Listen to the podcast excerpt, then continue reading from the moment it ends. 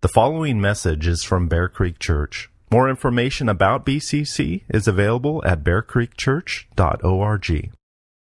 We're going to be back in John seventeen. Remember that? The Gospel of John. It's been since November since I uh, began this uh, high priestly prayer of Jesus. And um, it's a little bit strange. Uh, so much time going by. I didn't want to just pick up where I left off because it's such a it's such a weighty prayer. And so I decided I'm going to give kind of an aerial view, kind of a uh, uh, what's the main thing about this prayer and how it's relevant in our lives. So John seventeen, if you want to turn your Bibles uh, to it, and um, and let's pray. Let's ask the Lord's blessing over the rest of our worship service. Father, you are, you're worthy of all worship, all worship in song, worship in our lives and our attitudes, worship in, in now opening your word. So would you, would you bless, would you help us to grasp the importance of Jesus' prayer in John seventeen, how this is, how this is relevant in all that we do. We ask in Jesus' name. Amen.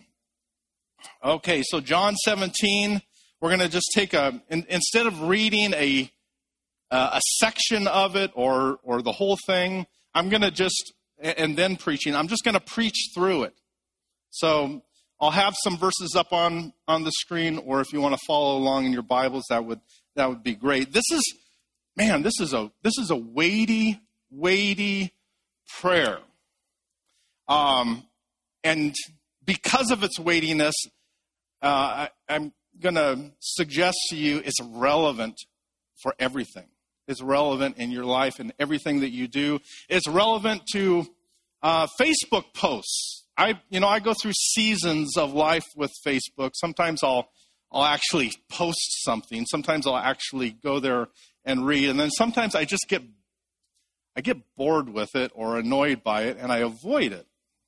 Um, so not, not so much intentional. It's just, you know, these seasons. Well, I came across, or I was given a post from Facebook that I thought, you know, he, what this young woman, this this is a young married woman, grew up in the church, grew up under a homeschool family, n- not from our church, nobody that you know, so don't try to, to figure out who's writing this. But um, but I, I thought this really expresses what I hear a lot. I don't know if you've heard the the term uh, exvangelical. Instead of an evangelical, now I'm an exvangelical. Uh, people who have been disillusioned with the church. Or another term that you hear is that, that they're, that they've deconstructed their faith, or they're reconstructing their faith in the image that they want it to be in. And um, so, so a lot of, there's a lot of voices out there that expresses something similar to what I'm going to share with you, that expresses a, um, a really a low view of the church, uh, uh, um, a disillusionment with the church, with with Christianity, really. And um, I think uh, over the last, I don't know how many years, at least ten years, the biggest problem that we're facing in Christianity is is a terrible ecclesiology. A terrible view, a low view of the church, not appreciating uh, the unity that we are to have. And this is what Jesus is really ultimately speaking of or praying that we're going to read. So let me share this Facebook uh, post with you and see if it, if it um, hopefully it's not what you're thinking. If it is, uh, write us. I'd love questions. I'd love to, to answer any questions if you're, if you're struggling and thinking along these lines. We always worry about our, our kids growing up in the church, becoming teens, going to college, and being and and struggling and rejecting their faith and hearing a bunch of garbage that um, takes them away from their foundation. So here, let me read this. I think our belief systems are just conglomerations of things we believe that that we've gathered throughout our lives from people or sources we've trusted to have our best interest at heart. We make these things our identity. Problem number one. Uh, we make these things our identity. As soon as we feel safe trusting someone or something, it's a temptation to stop gathering more insight and stop our ears and say, this is the way, and I need nothing else. I reject new or opposing information from what I already have. But then we we lose. We lose the ability to broaden our understanding and seek unity. She says unity a few times, and I find that interesting in light of John seventeen. We lose the ability to broaden our understanding and seek unity. And when a source of influence turns out to be corrupt, our world crashes down around us, and we have to start over in gathering things that we think we can trust. My theory is this. People who have had that crash happen are the ones who are hungry. We're, we are regathering and rebuilding. We realize we were wrong about a lot of things. We realize our influencers were wrong about a lot of things, yet they were very confident in their wrongness, boastful even, and very antagonistic toward other viewpoints. We start to question whether we can ever be right when so many are arguing night and day about rightness. We want to do better and learn from our mistakes and the mistakes of our influencers. We want the pain to stop spreading. We want to return to peace and unity. So the questions come down to these, and these are these are great questions. What is right? What is truth? Who gets to decide? Who can I trust to tell me the truth? Can I trust myself to tell me the truth? Can I trust others? So it seems to come down to trust, doesn't it? Who can we trust to tell us the truth? Honestly, I I really don't get it. This is something that we hear all the time, and it makes no sense to me whatsoever. So if it makes sense to you, would you help me understand? Would you explain this to me? What the world so often tells us is, is just follow your own heart. Uh, it'll never let you down. Really? Um, not only does this advice fail in everyone's actual experience, but it's also contrary to God's word. With a little, with a little hindsight, it's pretty easy for me to see that there's been many things that my heart has wanted that would have resulted in disaster and misery. And I can imagine you can do the same thing with a little bit of reflection. Doesn't take much. God's word is right and true. And because God is our, well, he's our maker, I, I suppose he gets to decide. And because Jesus is the perfect image of God, because Jesus reveals who God is, because Jesus, well, what did he do? He actually...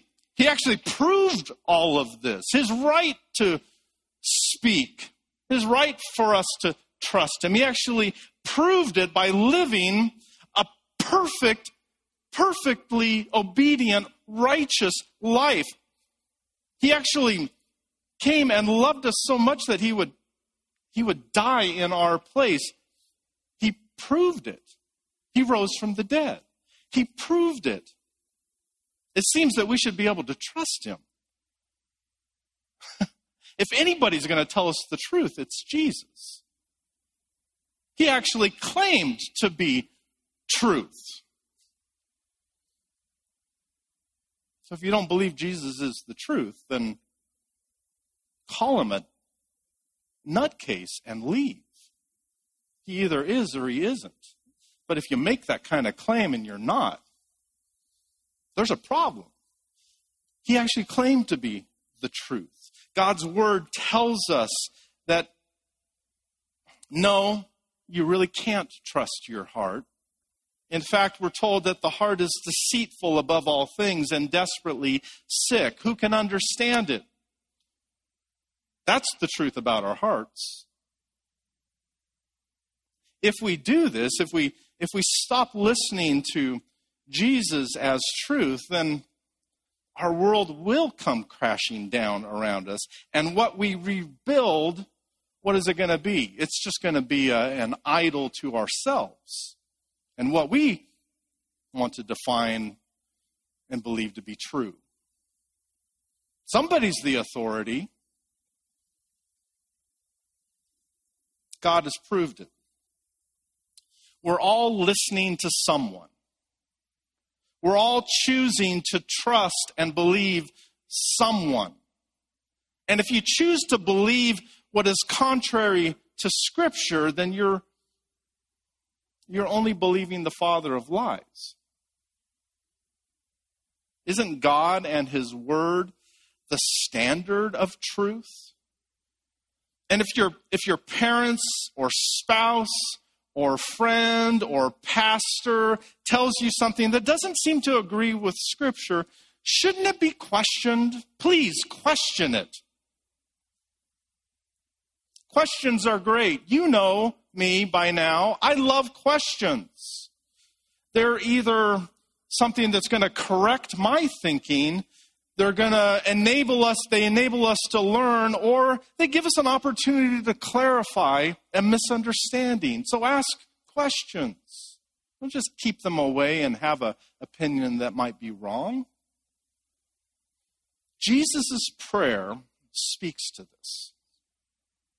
It speaks of an unbroken chain of unity with God as the source and our joyful living for others for the sake of His glory. Our culture tells us to be about yourself. And Jesus prays that, that we'll live in a, in a unity that comes from the very oneness of God. This is mysterious. It's weighty. It's a weighty prayer. And it should keep us grounded in the main thing. And the main thing is the unity and glory of God. We need something weighty. And I don't think I could, I don't think it's possible for me to, to overstate the importance, the significance of this, of this prayer. Think of it. The, The most significant event in all of human history, what is it? It's the cross. The incarnation had to do with the cross. The, the life of Jesus led to the cross. The resurrection is a result and vindication because of the cross. It's all wrapped up together, and at the center, it's the cross. It is the ultimate central event in all of human history. Everything and everyone is judged according to it, is defined by it. And even before time began, the very plan of God had to do with the righteous Lamb of God being slain for the redemption of sinners. Center of all of human history. It's before human history. And so John seventeen is Jesus' own prayer that we can read at the hour of the cross. So it certainly must be the most significant prayer in all of human history because it has to do with history's central event. Everything else revolves around this. All other prayers, every pursuit of life is viewed in light of the cross. So if we need something to ground us, and we do, this prayer is a good place to go. Jesus prays concerning big, ultimate things. We might be concerned with, well, we're concerned with a lot of things, a lot of important things, and I don't want to diminish any of them. We can be concerned about finances and education and politics and injustices that are going on. We may have, We have trouble in our marriage, parenting concerns, schooling choices, issues in the workplace. But Jesus, he speaks of big, broad, ultimate things. He didn't speak of these. He doesn't pray concerning these kinds of things. And yet what he does pray applies to everything. It applies to our attitudes and our purposes in all that we do. So that's where it will touch on all of these things. If we are, if we were to uh, outline this prayer, we see that Jesus prays for himself in verses one through five, and then he prays for, for his original disciples in verses six through nineteen, and then in verses twenty through twenty-six, he prays, he prays for you. Today, he prays for us. So let's let's work our way through this prayer. Let's begin. Verse one. When Jesus had spoken these words, he lifted up his eyes to heaven and said, "Father, the hour has come. Glorify your Son, that the Son may glorify you, since you have given him authority over all flesh, to give eternal life to all whom you have given him. And this is eternal life, that they know you, the only true God, and Jesus Christ, whom you have sent. I glorified you on earth, having accomplished the work that you gave me to do. And now, Father, glorify me in your own presence with the glory that I had with you before the world existed." Wow. We get a glimpse of the person of Jesus, who he really is. That he is truly man and truly God. If you ever doubted the deity of Jesus, there are a lot of verses that speak to this, but consider verse five. Verse five, Jesus prays, he prays for a different kind of glory. He prays for a heavenly glory, a Shekinah glory that, that Peter, James, and John maybe got a, a little glimpse of on the Mount of Transfiguration. But notice that Jesus describes this as a, as a return to glory, a glory that, that he had before the world existed. So Jesus existed before the world began. He, yes, he had this earthly origin in his humanity in a Bethlehem manger, but he was in the beginning. He was with God, and he, as the maker of all things, was God. Jesus is God. The Word became flesh and dwelt among us. Why? Well, chapter one of John tells us, no one has ever seen God. No one has ever seen God. The only God who is at the Father's side, speaking of Jesus, he has made the Father known. He has made him known. The Father sent the Son so that we might know him. Jesus is the image of the invisible God. Remember that glorifying God speaks of, speaks of revealing, speaks of showing, manifesting, Jesus will say in this prayer. And, and I've given that example of a telescope. We magnify God. We glorify God like a telescope, looking up at something that we don't have a right understanding of, that seems small and tiny and insignificant, but when we look through that and it's magnified, we see it for what it really is. And our lives are like that. And Jesus is the ultimate of that. When we look through him, we get a real picture of who God actually is. And this is why he came.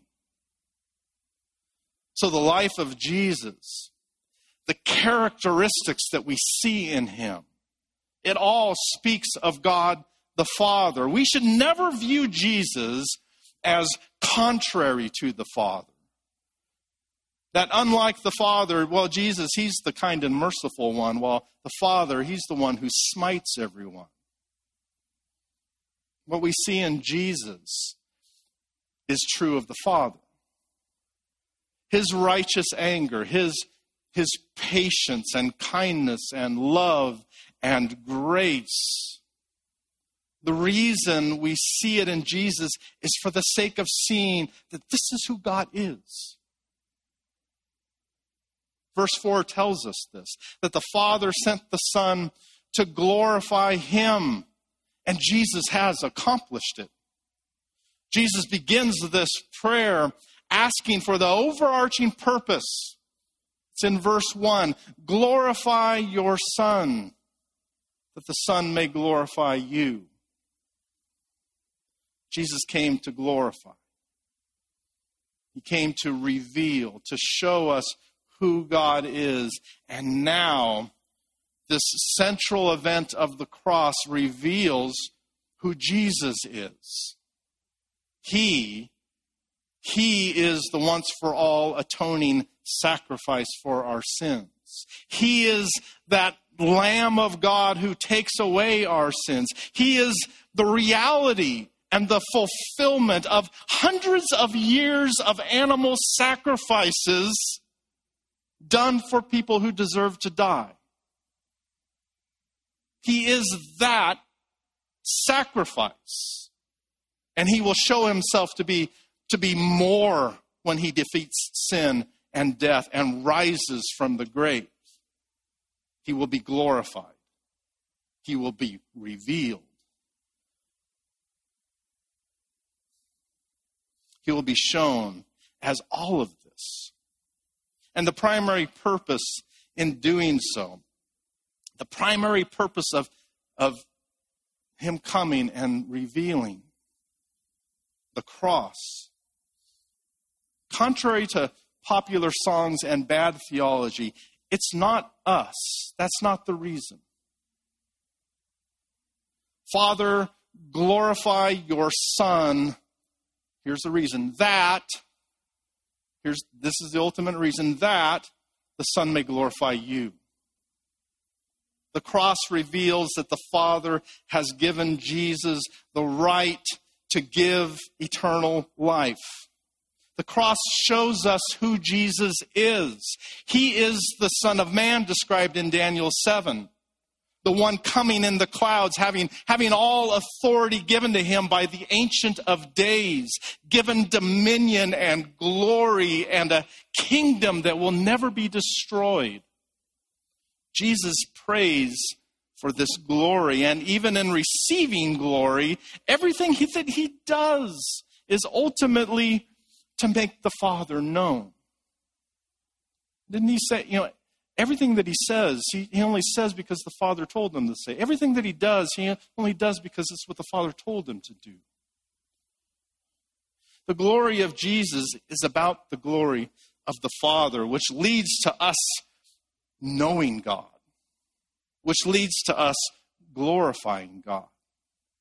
It's not one thing to the exclusion of the other, but all speaks of God's greatness and our joy in knowing him. So doesn't that, doesn't that give you some confidence? Not in yourself, not in any goodness or intelligence to know what is true. We can't. Eternal life has been, has been given to us. And what is eternal life that Jesus prays? Knowing God, knowing Jesus. We didn't discover God. It's grace. It's a gift. It was given to us. So if we really want to know what's true, is there any other person or source that's been proven to be worthy of the trust that Jesus deserves? The gospel is our solid foundation. And if we realize any wrong theological structures in our lives, it shouldn't devastate us. If someone disappoints you, it shouldn't surprise you, really. We're all sinners. We're to be in community with one another. We're to forbear and overlook and confront and forgive and confess. And people are going to let you down. You shouldn't leave the church because of what will inevitably happen in all of life. It shouldn't devastate us. It should only be our joy at the realization of what is true and growing in truth, which means that we got a clearer picture of who God really is. That's wonderful.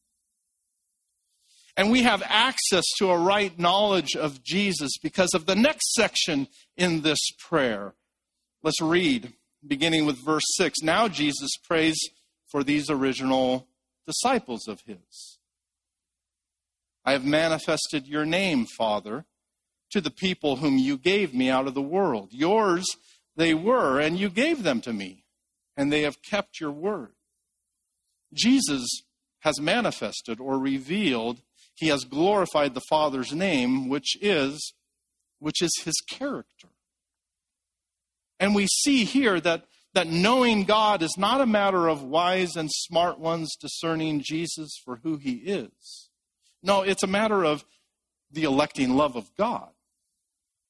The people Jesus saves or gave a knowledge of God to are described as the people whom the Father gave to Jesus. You can't avoid it. We see it in John six. Jesus taught the same thing. He said, but I said to you that you, you've seen me, and yet you don't believe. All that the Father gives me will come to me, and whoever comes to me I will never cast out. For I have come down from heaven, not to do my own will, but the will of him who sent me. All that the Father gives to me. Apart from the Father giving us to the Son, we might see something superficial about Jesus, but we, we won't believe who he really is.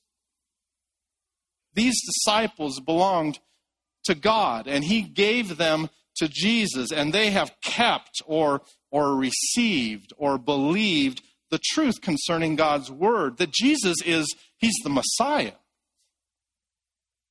Let's read on. Verse seven, now they know that everything that you have given me is from you.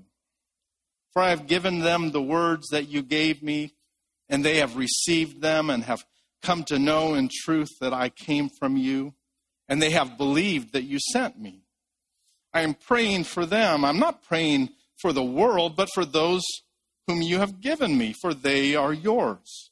All mine are yours, and yours are mine. And I am glorified in them. What a glorious connection. Notice that Jesus never acts on his own. He is about the glory of the Father, and the Father glorifies the work of the Son. And the same is true of these disciples. They are to glorify or reveal Jesus. And isn't it, isn't this what occurs?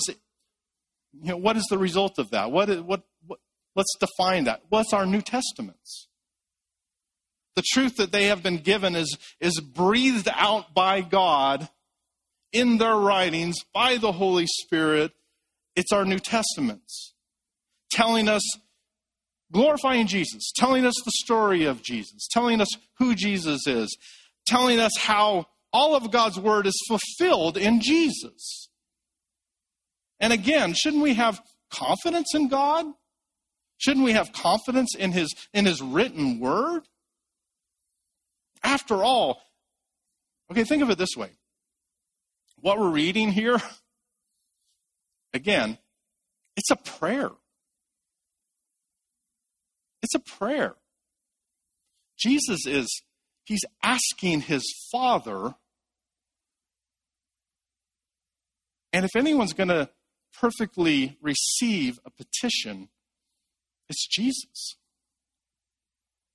So we should have confidence in the Bible, because this is what he's praying for.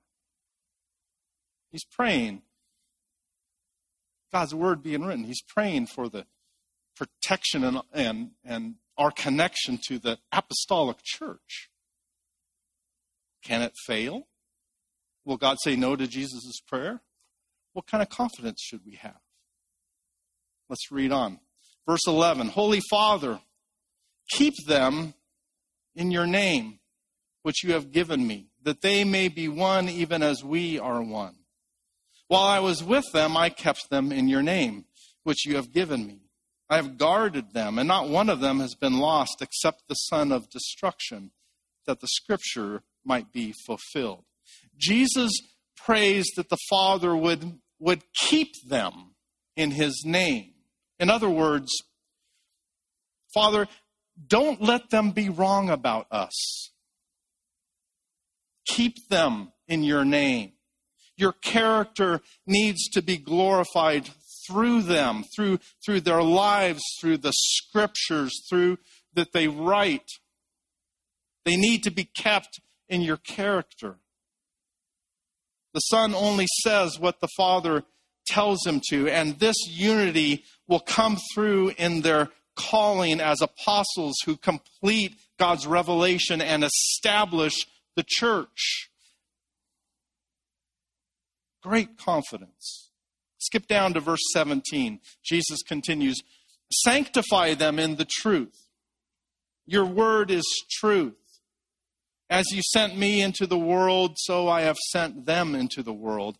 And for their sake I consecrate myself, that they also may be sanctified in truth." Sanctified. Not the kind of sanctification Pastor Bill was talking about a couple of weeks ago. There's a, a few different ways to think about sanctification. In this sense, it means being set apart for a holy purpose. There's a connection there, but being set apart for, for a holy purpose. Jesus consecrated or set himself apart for the holy purpose of these disciples being set apart for the sake of truth, for the sake of God's name, his character, that they get it right, for the sake of God's word, which reveals this truth to us and changes us. So in the first section, Jesus prays for himself. In the, in the second, he prays for his disciples in establishing the church. And in this last section, he actually prays for us here today. If you know Jesus today, then around two thousand years ago, he prayed for you. He's praying for you now. He's always interceding for us. But we get to read this one. Amazing. Let's read it. Look down at verse twenty. Jesus prays, "I do not ask for these only," the disciples, "but also for those who will believe in me through their word." That's you. He prays that they, we, may be one. Of all the things that he can pray, this is what he prays. That they may be one, just as you, Father, are in me, and I in you, that they also may be in us, so that the world may believe that you have sent me. There's our witness. If we're not one, we have no witness. He doesn't only pray for the disciples who were, who were with him prior to the cross. He prays for us. And you believed as a result of that apostolic ministry kept by the Father. What does Jesus pray? He prays for our unity. Not just I don't think he's not just talking about unity and love. It's part of that, but it's bigger, it's broader. It's a unity of revealed truth of God.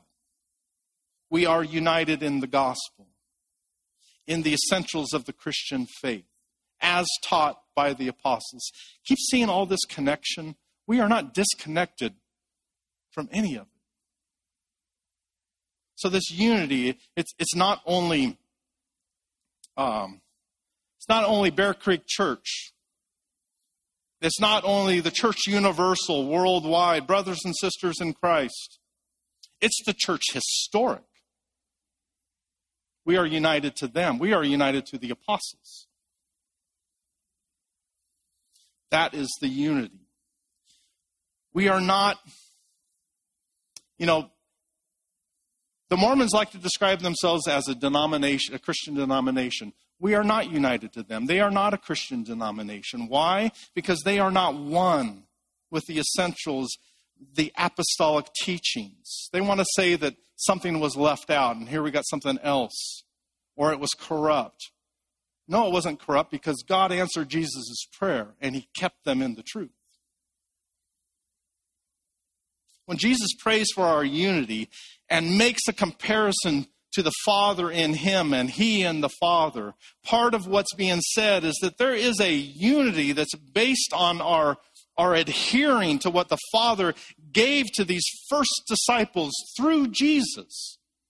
There is an unbreakable tie from what we confess to be true to the apostles, to Jesus, which came from the Father. This unbreakable tie is the oneness that Jesus prays will be so and is certain, and we can be confident in. People wonder, how do we know that what we have is actually what this prayer is how we know? God is sovereign. He answers his Son because his Son is righteous and perfect. This is our confidence. And again, if anyone's skeptical about, about the truth that we have today, they must think that God said no to Jesus, no to his prayer. And if this is their belief, then they not only deny the power of God, but his perfect unity within the Godhead. Wow, what an incredible prayer. Let's pick it back up at verse twenty-two, and we'll read to the end. The glory that you have given me, I have given to them, that they may be one even as we are one. I in them and you in me, that they may become perfectly one, so that the world may know that you sent me and loved them even as you loved me. Father, I desire that they also, whom you have given me, may be with me where I am to see my glory, and that, that you've given me because you love me because before the foundation of the world. O righteous Father, even though the world does not know you, I know you, and these know that you have sent me. I made known to them your name, and I will continue to make it known, that the love with which you have loved me may be in them and I in them. Oh, there is so much here. And I keep coming back to the word, to the word describing this weighty glory. The eternal Son of God speaks of his perfect unity to the Father and his unity to us. The two words that, that seem to summarize this prayer are unity and glory. And when I think of those who have become ex-evangelicals or deconstructed their faith or walked away from the church, I think, oh, how relevant is this prayer? How could they, how could they read the heart of Jesus here and conclude that their faith is individual and the church is unnecessary? You ever wonder, you know, people will say, and it's a true statement, Christianity is not a, a religion. Somewhat true. We are, it is a religion. It is a trend. Anyway, Christianity is not a religion. It's a personal relationship with Jesus. It's true. But I think what people do with that, whether they say it or not, is they equate personal with individual. We have a personal relationship with Jesus, but it is not an individual relationship with Jesus. We are saved into a community. We are a body. We're not just a bunch of parts. We are a temple made of stones, not just a bunch scattered around. It's a personal relationship, but it's not individual. So how can these who deconstruct their faith read this prayer, hearing the heart of Jesus, and conclude that their faith is individual with all this talk of oneness and unity? How could they conclude that the church is corrupt or unnecessary. Honestly, I don't know how anyone can view themselves as being in the Christian faith and not be in a church community. I know there are exceptions and seasons of life, and I want to be sensitive to that, but biblically speaking, it's a contradiction to say you're a Christian and you're not a part of a church. And to be clear, I, I'm mostly speaking of a mindset here. I'm not at all thinking of, of shut-ins or those who want to be physically present and connected but are unable. A Christian who isolates by choice is either not a Christian or is greatly deceived or in a really bad season of life. And when I think of, gosh, think of things like this virus that we've been dealing with, the government control that we're dealing with and how that affects the church, the creation of fear in our society.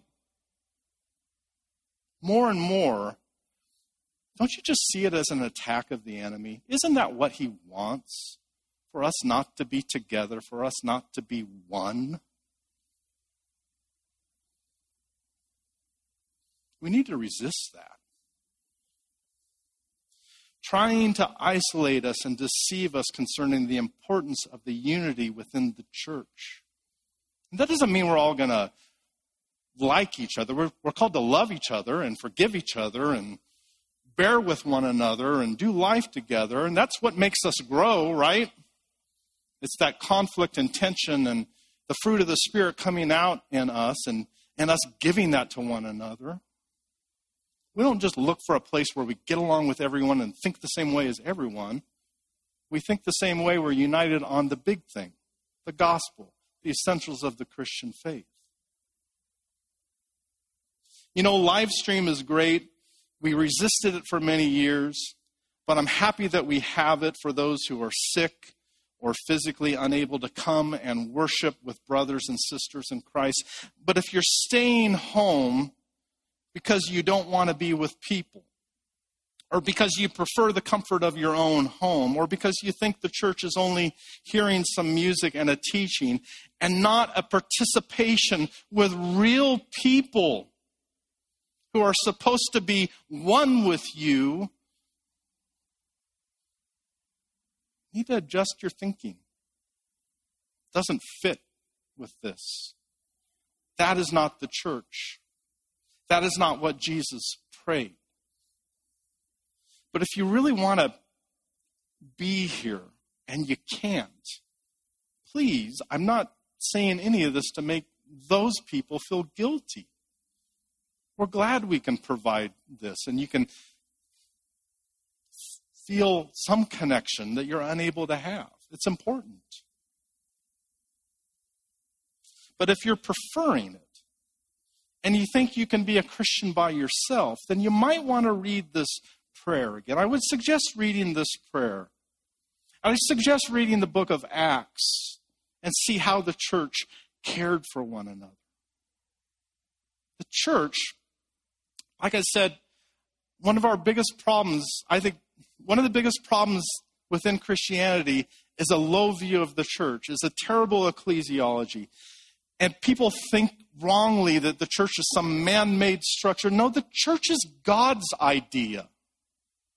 And we're united to the apostles who are united to Jesus, who is one with the Father. The church is not... I also hear people say, well, I have a Bible study with a bunch of Christian friends. We call that church. No, it's not. A community that God describes is it's put together, it's described in the pastoral epistles. It's described in our New Testaments. God puts together a church, and in doing so, he, he provides, he gifts people, he gives deacons, he gives elders, teachers. There's a structure of accountability and authority. And that's safe and that's good because we're sinners and we need it. We need to confess our sins to one another. We need to challenge people who are straying. And that requires a structure, a role of responsibility to go after. to discipline if necessary. And that's not going to happen in a Bible study of peers. That's a man-made structure. It's good, but it's not the church. We need the church. We need to be united in God's word, and God's word describes the church as his idea, his design, his wisdom, and his love, and his authority. So read over this prayer, I would recommend. Meditate on it. Pray through it. And let's grow. Let's grow in our appreciation for what God has put together. Let's commit all the more to coming and worshiping and seeking discipleship. And that can appear in a variety of ways. We have all these small groups. We have men's groups. We have women's groups and young girls groups and guys group, boys group, home groups. And a lot of discipleship happens within groups. You know, Jesus discipled a group, not one-on-one. We haven't, one-on-one is great though. And if you're really craving that, write me. If you don't know where to start, I'll try to connect you with someone. Or come to a men's group or go to a women's group and seek it out there. But we need to be, and you might be thinking, who, who am I to disciple anyway? No, if you've been in the faith, you know something. There's something to share to someone. Be discipled and disciple. And that's how we do community. That's how we do church together. That's an important part of what we do. So let's commit ourselves to that. We can trust the Lord. We can trust that this is right and true. Let's pray. Father, we thank you for answering Jesus' prayer, that you glorified him so that he might glorify you, that you You kept those first disciples in the truth of your character, united in Jesus, who is one with you. And we thank you for making us one, not only one with each other, but with the apostolic church, united in the truth of your word. Father, protect us. Keep us united. Help us to love and forgive and be united about the main thing, the ultimate truth that transcends all other disagreements. Help us to love your church because we love Jesus. So we pray in his name. Amen.